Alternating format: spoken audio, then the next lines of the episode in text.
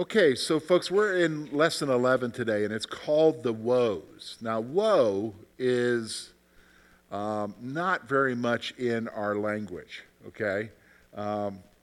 It was a part of language for a long time. Woe means great distress or sorrow.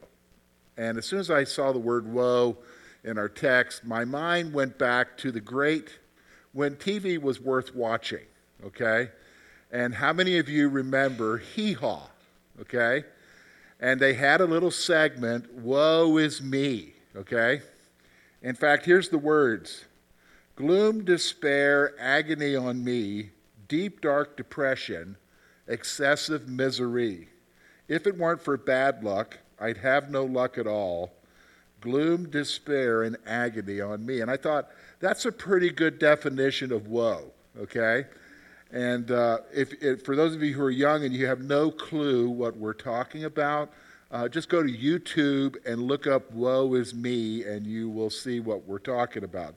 And that was a highlight every weekend on Hee-Haw when we watched it. So woe is really going to express a lot of problems for Israel and what's coming for them. And it's not, there's no way to sugarcoat it, okay? So what I want you to see is what he's going to pronounce here. Yes, there's going to be some implication for those who are not his children, but these are the woes that are pronounced for those who call themselves God's children, the northern kingdom, Jerusalem, Judah, and it really is going to express God's chastisement of his people, okay? And it's not going to be a great thing. So we're going to look at chapter 28 through chapter 33, okay? Chapter 28 through chapter 33. Next week we will do the next portion of Scripture up until about the midpoint of Isaiah, and then that's all about the Assyrian crisis.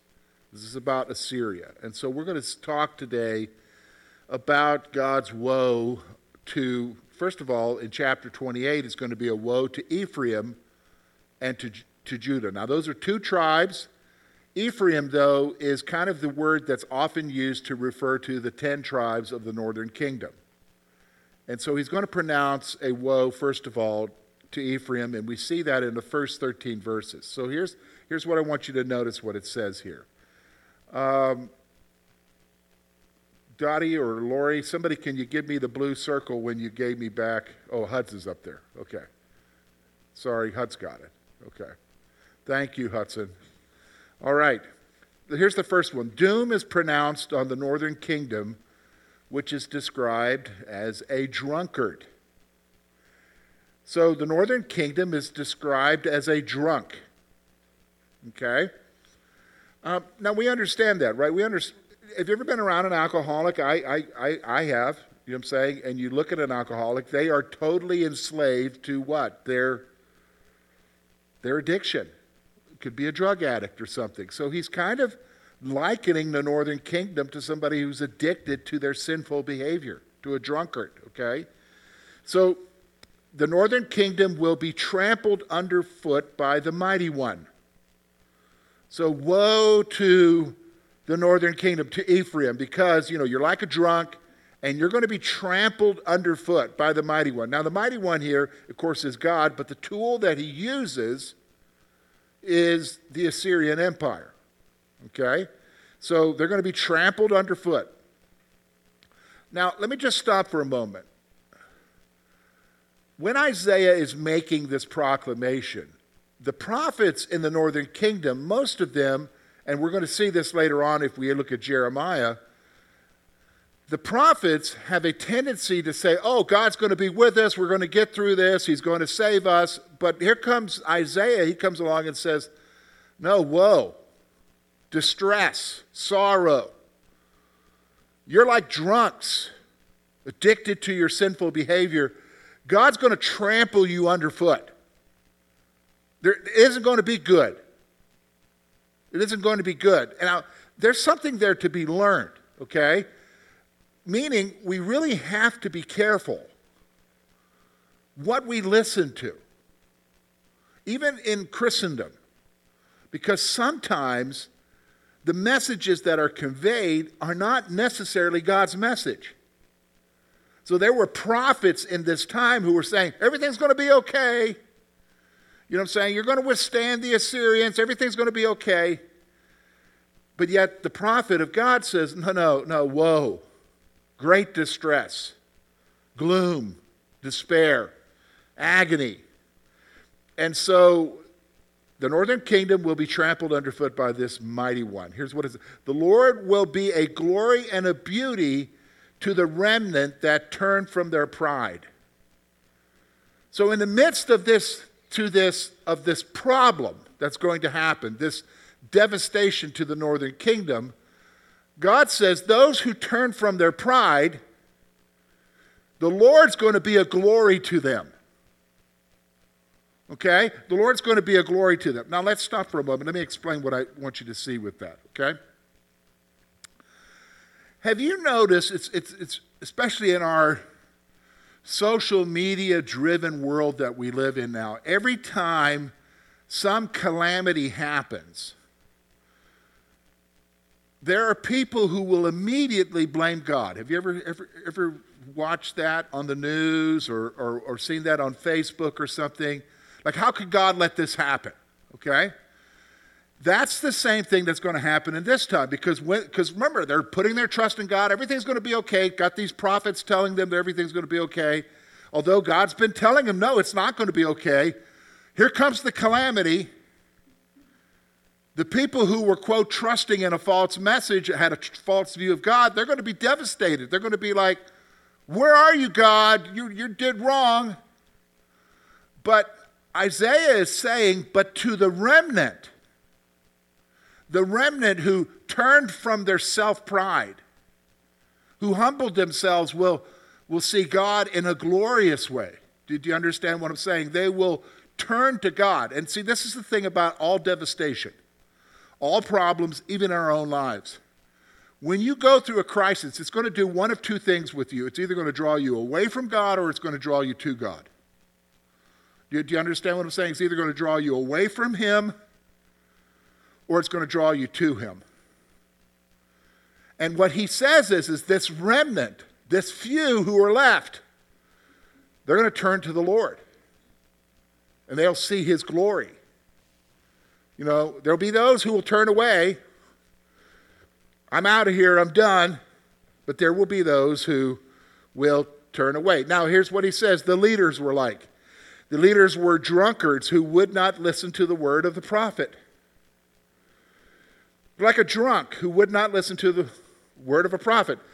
You know, a drunk, have you, this is personal to me.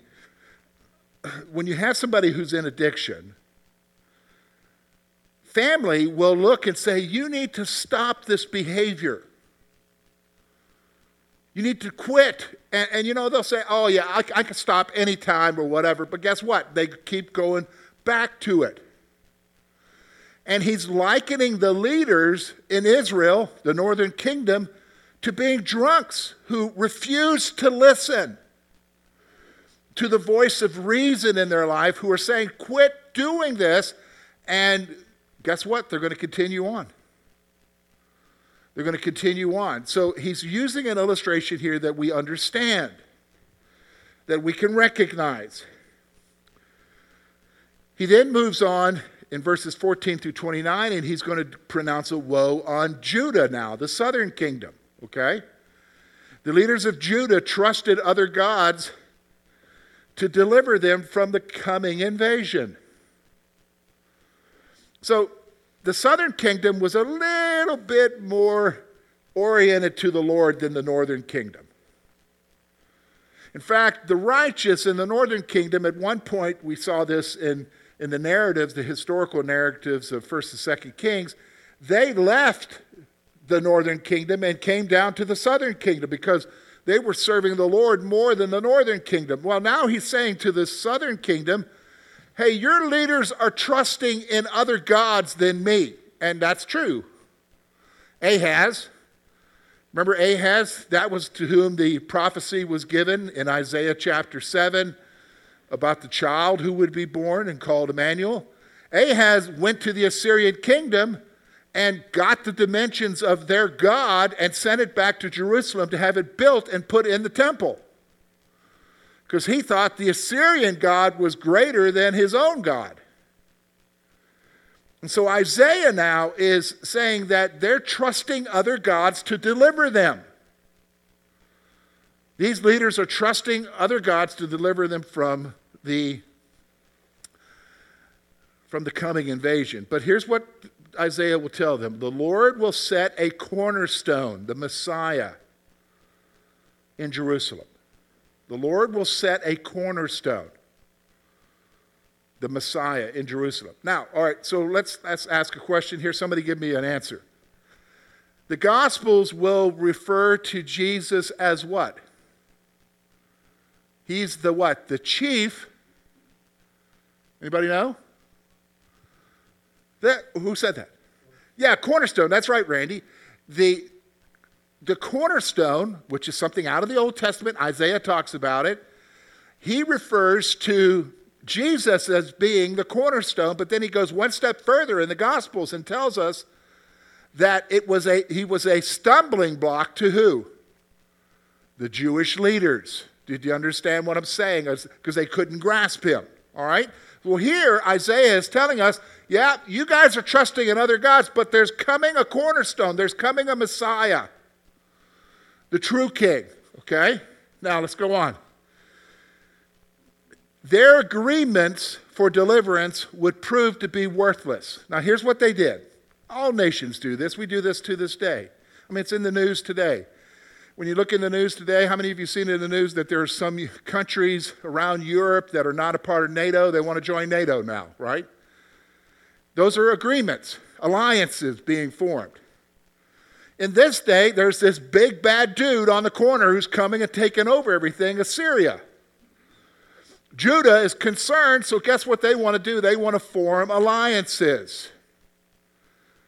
And so the prophet says their agreements for deliverance will prove worthless. God's saying to them, your alliances that you're going to try to achieve, they're meaningless. Your efforts are meaningless, okay? Why? Using the example of farming, God's judgment will only be for a short time. So when you look there, he's going to give the example of farming. But he's going to say, hey, when it comes, it's only going to be for a short time. All right? A short time. Now, talking about Jerusalem now. We're into chapter 29. Here's what it says. The prophet proclaims that the city will be besieged and humiliated. Now, besieged means they'll be totally surrounded. Nobody can get in. There'll be warriors on the outside trying to get in. They will be starved out. They'll be humiliated. But again, remember now, this is how the prophet works. God conveys. He's going to talk about judgment, but then he also holds out hope. What kind of hope is he going to give them now? A future deliverance. He says this, their enemies will be like dust and chaff, which suddenly disappears. Now, in just a few chapters, can I tell you? Here's what you're going to see happen. The Assyrian Empire shows up around Jerusalem, besieges it. And then in one night, they'll disappear. Something happens that all of a sudden they panic and they're out of there. And here it is. We're in chapter 29. Isaiah is saying, you're going to be humiliated. We're going to see that. There's going to be humiliation. You're going to be besieged, but guess what? They're going to be like chaff and dust, which what? Will suddenly disappear. You know what I'm saying? Suddenly disappear. God's going to do this. All right, now, the threat from the multitude of nations will vanish like a dream. So again, it's going to disappear. It's going to be gone. All right. So, their spiritual blindness is a judgment from God. He says that their spiritual blindness is a judgment from God. Okay, so let's take some time to talk about this today. Maybe that's hard for you to grasp, but it's something that we need to wrestle with this morning. So would everybody agree, okay, we're here this morning and we're going to celebrate Easter, okay? Typically, this is pretty much known among pastors, there are two great days in Christendom in the calendar. One is Christmas Eve and the other is Easter. Christmas Eve tends to be one of the most attended services in Christendom because why? You'll have all the community come to your Christmas Eve candlelight service or whatever. And the reason why they come is so that they can be a part of tradition. It's a wonderful tradition to be a part of. Now, most people think, well, that'll be the way it is on Easter. Actually, it's not. Easter will maybe have a big, good crowd, and we'll have a good number of people here today because it's Easter, but they tend to be the believers who show up to worship. The community doesn't necessarily come. And that's because for them, Easter is, what's Easter to a lot of people today? Easter bunny? Think about this. Ham, dinner, egg hunts. I always think it's interesting we have ham on Easter. We're celebrating the resurrection of the Jewish Messiah and we're eating pork, okay? Isn't that funny? Okay, if you think about that. I don't want to change that. I love ham, okay? With dark gravy on potatoes, okay? Don't change that. All right, now, for the most part, most people, beyond the Easter bunny and the Easter eggs and the Cadbury eggs and the chocolate and the reduced chocolate tomorrow at Walmart that everybody's going to hit to buy more and more bags of, okay? What do most people think about Easter? Is it an earth-shattering event for them? Bruce is saying no. How many of you agree with Bruce? No, it really isn't. Just another holiday, right? Okay. Why? For us, it should mean something wonderful, right? Why? What is it that, why can't they see it? What's going on here? Okay, they're blind. Spiritually blind. They can't see it. Now, here's what the prophet is saying in chapter 29. He's saying that spiritual blindness is a form of judgment. Yeah, Gene just said, wow. We don't normally think of it that way, but in a way, people not being able to see is judgment. Do you understand what I'm saying? It's God's judgment on them. Okay, so let's get some feedback. I just made these statements. You're probably sitting there saying, Gene just said, wow. What are you thinking? How do you feel about that, Lori?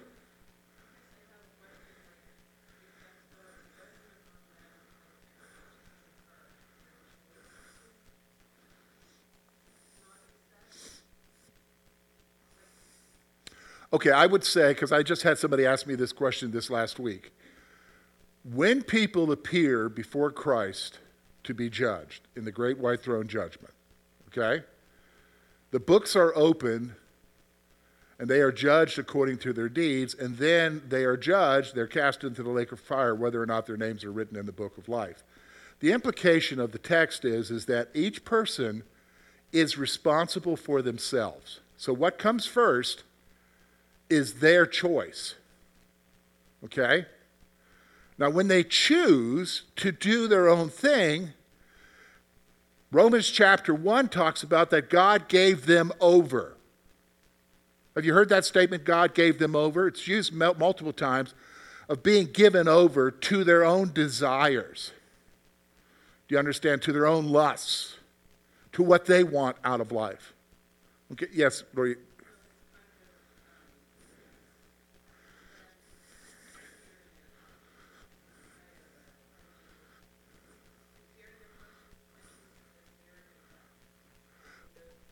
I wouldn't use quenching the spirit. Quenching the spirit is the Spirit is within us. It talks about us quenching the work of the Spirit in our lives as believers.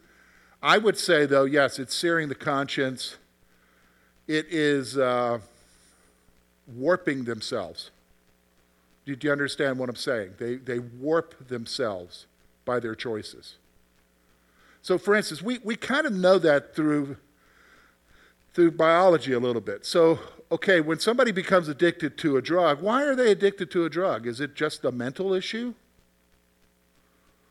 No, it's a physical issue as well, right? Because their body now craves that drug. So, for instance, through the years we've talked with people who have been addicted to heroin, and one of the ways they get off of heroin is by going on another drug to lessen what? The cravings of their body. Do you understand what I'm saying? And hopefully that would get them to the place of overcoming that addiction. And so that's what we see happening, is there's something that changes with them. Do you understand what I'm saying? When you look at Romans chapter 1, well, let's look there. Turn in your Bibles to Romans 1. Let me explain this. This is the condemnation of Gentiles. By the way, who's Gentiles? Yeah, it's us, okay? So let's talk about us. Romans chapter 1. There's a pattern here. And see if you see the pattern when I go through it with you, okay?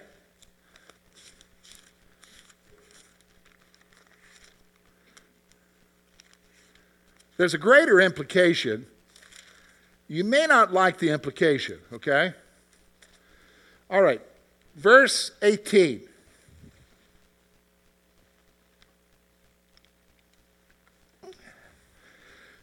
For the wrath of God... All right, now everybody understand what the wrath of God is, right? That's his judgment, his righteous judgment. For the wrath of God is revealed from heaven against all ungodliness and unrighteousness of men who suppress the truth in unrighteousness. Okay, first thing they're doing. What they're doing? They're suppressing the truth. Now here's how they suppress it, okay? Because what may be known of God is manifest in them, for it is shown to them. So what they know that there's a God. Everybody knows there's a God. Inside, you have this sense there's a God. Now, you may not know all the theological details about him, but you know that there's something other. Okay? That's what Paul is saying here. For since the creation of the world, his invisible attributes are clearly seen, being understood by the things that are made, even this eternal power and Godhead, so that they are without excuse. Yeah, that makes sense to me, because like when I go hunting, I sit around and I say, wow, this came from the Big Bang. When I'm sitting in the tree stand and that blue jay is bothering me, you know what I'm saying? And just chirping, letting everyone know that I'm there, you know? Or that squirrel, you know, and there's the deer. Wow, isn't that, wow, from scum and water. Amino acids coming together here. No, I look at that and I say, wow, God, this is beautiful. It is amazing that you could create this. Do you know what I'm saying? You could create this. He's saying you could tell by your internal sense, but also but here's what they do. Look with me. Verse 21, because they, although they knew God and did not glorify him as God, nor were thankful, but became futile in their thoughts, and their foolish hearts were darkened. They chose to quit worshiping God and do their own thing. Professing to be wise, they became what? Fools. Haven't you noticed that? It doesn't even have to be about spiritual things. Sometimes the biggest eggheads are the dumbest, aren't they? Do you know what I'm saying? This is what he's saying. So professing to be wise because they got it all figured out, you know, that's what's happening here. Now let's go on. And change the glory of the incorruptible God into an image made like corruptible man and birds and four-footed animals and creeping things. Therefore, God gave them up to uncleanness, to the lust of their hearts, to dishonor their bodies among them, who exchanged the truth of God for the lie and worshiped and served the creature rather than the Creator, who is blessed forever. Amen. For this reason, God gave them over to vile passions. For even their women exchanged the natural use for what was against nature. And likewise, men, leaving the natural use of a woman, burned in their lust for one another, men with men, committing what is shameful, receiving in themselves the penalty of their error, which is due. All right, so let me just stop. So we know where it's going here, what it's saying. Typically, people will look at this passage and they will say, here, it's very clear, it's condemning this one sin. Yeah, it is, but it's also telling you how we got there. It's telling that Gentiles always drift to this point. Why? Because they reject God in their lives. Do you understand? So when you look at the culture around us and you're like, I can't believe we're at this point, we're doing this, blah, blah, blah. Yeah, I can believe we're here. Paul said this would happen. When a culture, when a people do everything based on their own knowledge and exchange the knowledge of the true God for what they want to believe. What's happening around us is happening. And notice in the passage when he says he gives them over, he gave them over. That's a statement of judgment.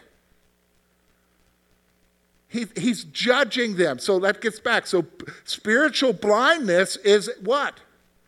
A judgment. You choose, you want to do your own thing, fine, go right ahead. That's the point he's making here. And he's saying this to Judah and to Jerusalem. You're going to be humiliated, but don't worry. But I also need to point out to you that spiritual blindness is a judgment from God. When you can't see, that's a judgment. Okay? When you can't see, that's a judgment. Let's go on. Anyway, first of all, I got to stop. It'd be remiss if I didn't give somebody an opportunity to say something. Anybody got a question or a concern? You're wrestling. Yeah, Bruce. Just while you were talking there, I thought about that. I thought there's no hope. And I remembered that Christ, through our prayers, can change people. Yes, he can change people, yes. And to be honest with you, if you look back at history, there have been other periods in. First of all, can everybody realize that American history isn't perfect? Okay? Not everybody who came over from the boat from England was a pilgrim. Those who went to Jamestown and founded the colony, what would become Virginia, were there looking for gold and timber, not religious freedom. The people who ended up in Georgia were there as a penal colony. They sent their prisoners to the prison in Georgia, knowing that they would never come back. So we need to understand that. Yes, in Plymouth Rock, yes, okay. But that's not all of America. And throughout history, there have been times, and I'm only recording what other church leaders from the past have recorded. They have said there have been times when the culture was so bad. This is not the first time we've been here. But you know what turned it around? The church recognizing how bad it is and dealing with itself first. That's what the revivals of the old days were. It was the church getting right with God. Not, quote, the country, because when the church gets right, then that has implications for the community around it. Do you understand what I'm saying? That's really how we should be praying, is for God, we're not right, okay? We're not right. So I don't know if that's making your point there. Maybe I'm not. You kind of look, I feel like I'm not. Go ahead, just shake your head no, tell me. I just feel like my loved ones are not saved. Yes, prayer does change things, yes. I just had a conversation with somebody this week talking about prayer, praying for the lost, okay? And because they said, we're doing all, the guy said to me, I'm doing everything, I'm sharing, I'm whatever, and they're just not seeing it. What more can I do? Well, I took him to 2 Corinthians chapter 4, where it says the God of this world has blinded them. So I said, what you can do is pray. What do you mean pray? A simple prayer. God, open their eyes. We will make intercession for you. Yeah, that's exactly right. If we don't make intercession for them, who will? Yeah, so open their eyes, Lord. Use me and my as I am, but open their eyes. You know what I'm saying? Open their eyes. So yeah, we have to pray. Yeah. Anybody else with a thought or comment? All right, let's go on here. Their worship was meaningless since it was not from their hearts. Okay, let's kind of get a real true definition of what worship is, okay? Worship is not music. Worship is the outflow of your heart. Did you understand what I'm saying? It's not music. So through the years, I've heard people, oh, I really can't worship their, I can't. Their music is terrible.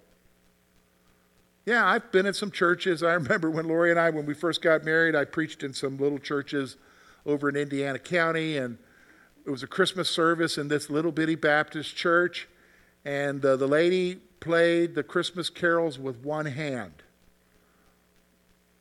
One hand. And she didn't play it well. Did you know what I'm saying? But yet those people sang from their what? Hearts. That's really what the issue is. It isn't how well the person is with the instrument, right? It's not even how well the person is who's singing. Boy, there's a hope for me, isn't there, with that statement, okay? It's really the heart. And so here's what he's saying. The worship of God's people in Jerusalem was meaningless because what? It wasn't from their heart. It was from what? Ritual. Do we not do that? Okay? Do we not show up because that's what we're supposed to do? I was just talking to somebody this week about it. A lot of times this is a sad, don't look down on me. You pray at your meal, eat 3 bites, and then I look up at Lori and did we pray? She'll say yes. I forgot that I prayed after 3 bites. What's going on there? Not from the heart. Ritual. Did you understand what I'm saying? You can think about that with others. We do that, don't we? Okay? So here he is, this coming judgment. The fact is that their worship is meaningless. Here's what it is. Here's the other thing. Those who think their actions are hidden from God will be judged. We really do deceive ourselves. We really think that nobody sees what we're doing, but we forget there is one who does. Right? There's one who sees everything. In fact, as a believer, I often hear it said, well, God sees everything. Yeah, but let's take it one step further, okay? So let's try to help everybody understand, okay? Would everybody agree that when you came to Christ, at that moment, that instant of you putting your faith and trust in Jesus Christ, you being saved, you being justified, you being set on a course for ultimate glorification with Christ when you go to be with him, at that moment, you were sealed with the Holy Spirit. The Holy Spirit entered into your life. Do we all agree with that? Everybody agrees with that? Now let me ask you a question. Does the Holy Spirit leave you? No. How many agree with Bruce? The Holy Spirit doesn't leave you. So when you are engaged in sin, it isn't just that God sees you, he's with you. Now, we don't talk like that, but that's the reality, right? So he's not removed from us, and he's saying to the people, you think your actions are hidden from me, but they're not. I'm going to judge. I was there. I've seen it. We live in a world of secrets, and God sees. You think your actions are hidden, but they're not. Here's what else he says. In a coming time, the blind and the deaf will have healing as the wicked are cut off. Now, this would mean something to them at that time. It's a little bit different in our culture. We try not to ostracize those who are disabled. That is really looked down upon in our society. However, in their society at the time, if you were blind or deaf, the thought would be, somebody sinned. The reason why this one, you're blind or you're deaf, is because God is judging you. They would view that person as being judged by God. And so they would be basically left to the outsides of society. They would be forgotten. They would have to beg and rely on others to take care of them. Now, he's saying to them, there's going to be a time when the blind, the very bottom of the heap of humanity in the Jewish mind at that time, the blind and the deaf, they're going to be healed, but the wicked, they're going to be cut off. They're not going to have any part in this. Do you understand what I'm saying? Because that's total opposite of what they're thinking. They're thinking the blind and the deaf, they have been cut off. No, they're going to be healed, but the others are going to be cut off. All right, now let's go on. Oh, by the way, remember I told you when we were going through John, nowhere in the Old Testament does it record an incident of a blind person being made to see. Remember I told you that? But in the future, Isaiah tells us what? The Messiah will hear. And we see that here in this passage, that the blind will see. Okay?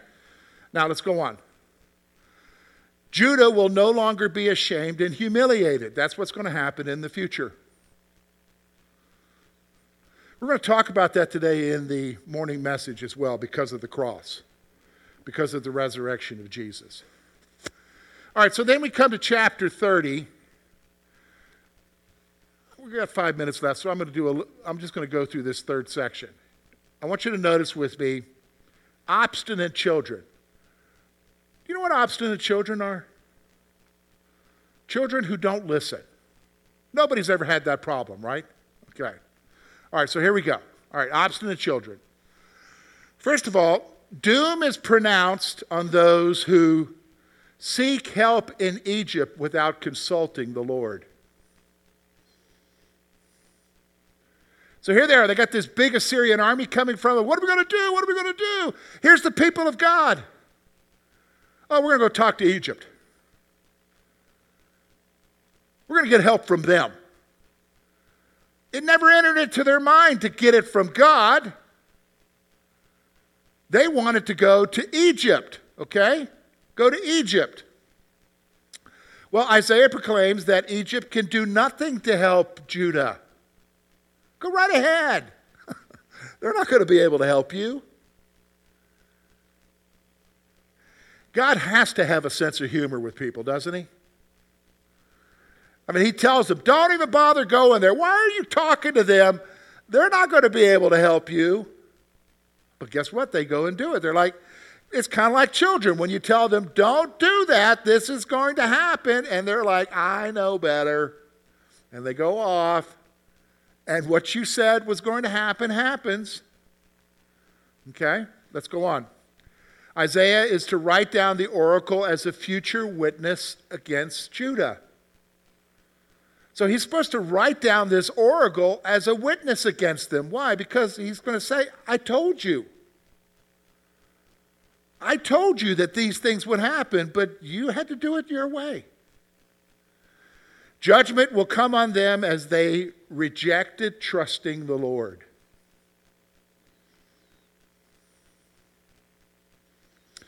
You know, sometimes we wrestle with the question, how much do I do on my own? You know, we feel that, you know, there's a saying that's not from the Bible, God helps those who help themselves.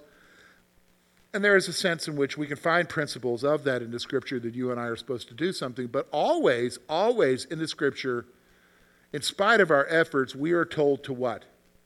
Trust God. Go to Him. Here we see they're doing it on their own, but they're rejecting trusting the Lord.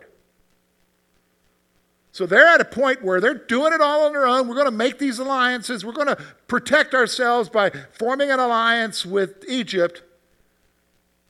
But they're rejecting trusting God. And so by rejecting trusting God, guess what they bring on themselves? Judgment.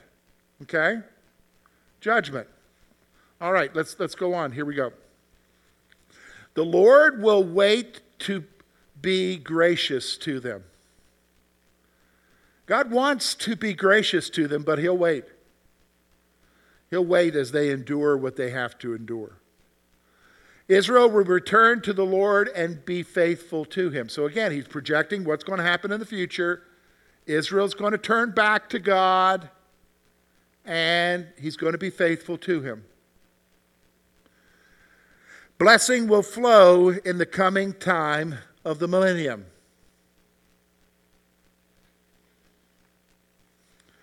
Can I be just very truthful with you for a moment?